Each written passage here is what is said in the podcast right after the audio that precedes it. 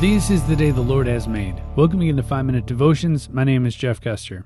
Today we'll be continuing our walk through the Sermon on the Mount, and I'll be reading Matthew chapter 5, verses 21 through 26 out of the New Living Translation. You have heard that our ancestors were told, you must not murder. If you commit murder, you are subject to judgment. But I say, if you are even angry with someone, you are subject to judgment. If you call someone an idiot, you are in danger of being brought before the court. And if you curse someone, you are in danger of the fires of hell. So if you are presenting a sacrifice at the altar in the temple, and you suddenly remember that someone has something against you, leave your sacrifice there at the altar. Go and be reconciled to that person. Then come and offer your sacrifice to God. When you are on the way to court with your adversary, settle your differences quickly. Otherwise, your accuser may hand you over to the judge, who will hand you over to an officer, and you will be thrown into prison.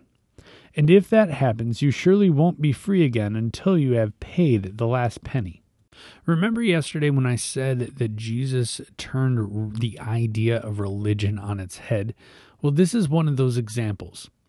You see, back in Jesus' time, the deal was if you committed murder, you could be brought before a court, which isn't much different than today.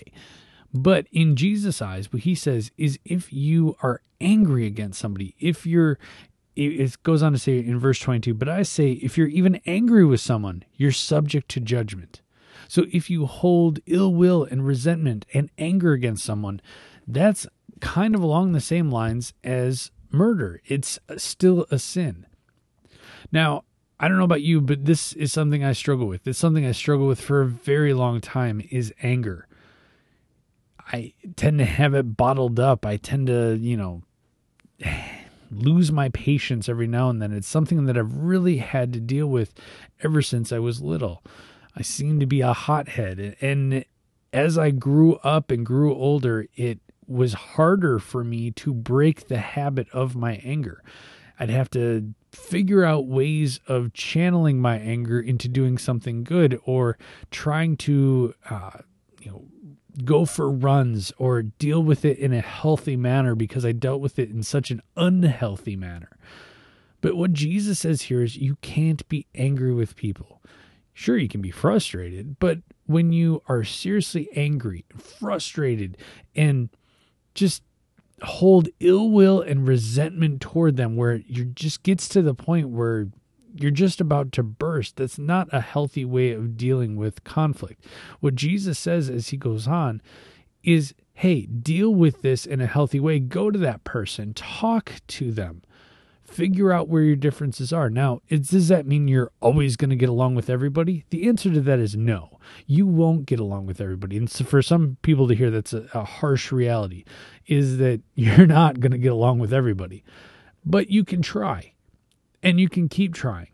And there will be a point where you just can't get along with those people, and you just kind of have to walk away. But it's on us to not hold anger and resentment and ill will and hold those things against people.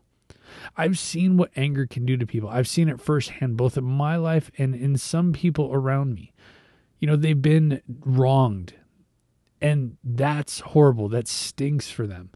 But when you take that wrong that's been done to you and you push it out and you push people away and you hold anger and resentment and hatred towards other people because of how you've been wronged, and you use that wrong as an excuse in your life to justify the anger, well, that's just not a healthy way of dealing with things. You have to go through and do what's best for everybody else. Sometimes, guess what? You're going to be wrong, and somebody's going to be angry with you. And so it's on us to come to an agreement. It's on us to reconcile with those. And like I said, sometimes you just can't reconcile with others. We're going to hit the subject of divorce here in a day or two, and there's going to be reconciling that needs to happen. You see, a lot of people think the Sermon on the Mount is a bunch of things that don't make sense or they don't mesh well together. In actuality, if you read the whole thing through, you're going to find out that one thing leads to another, to another. It's a very, very well thought out message that Jesus gave. And sure, he's giving and dumping a lot of information on us at one time.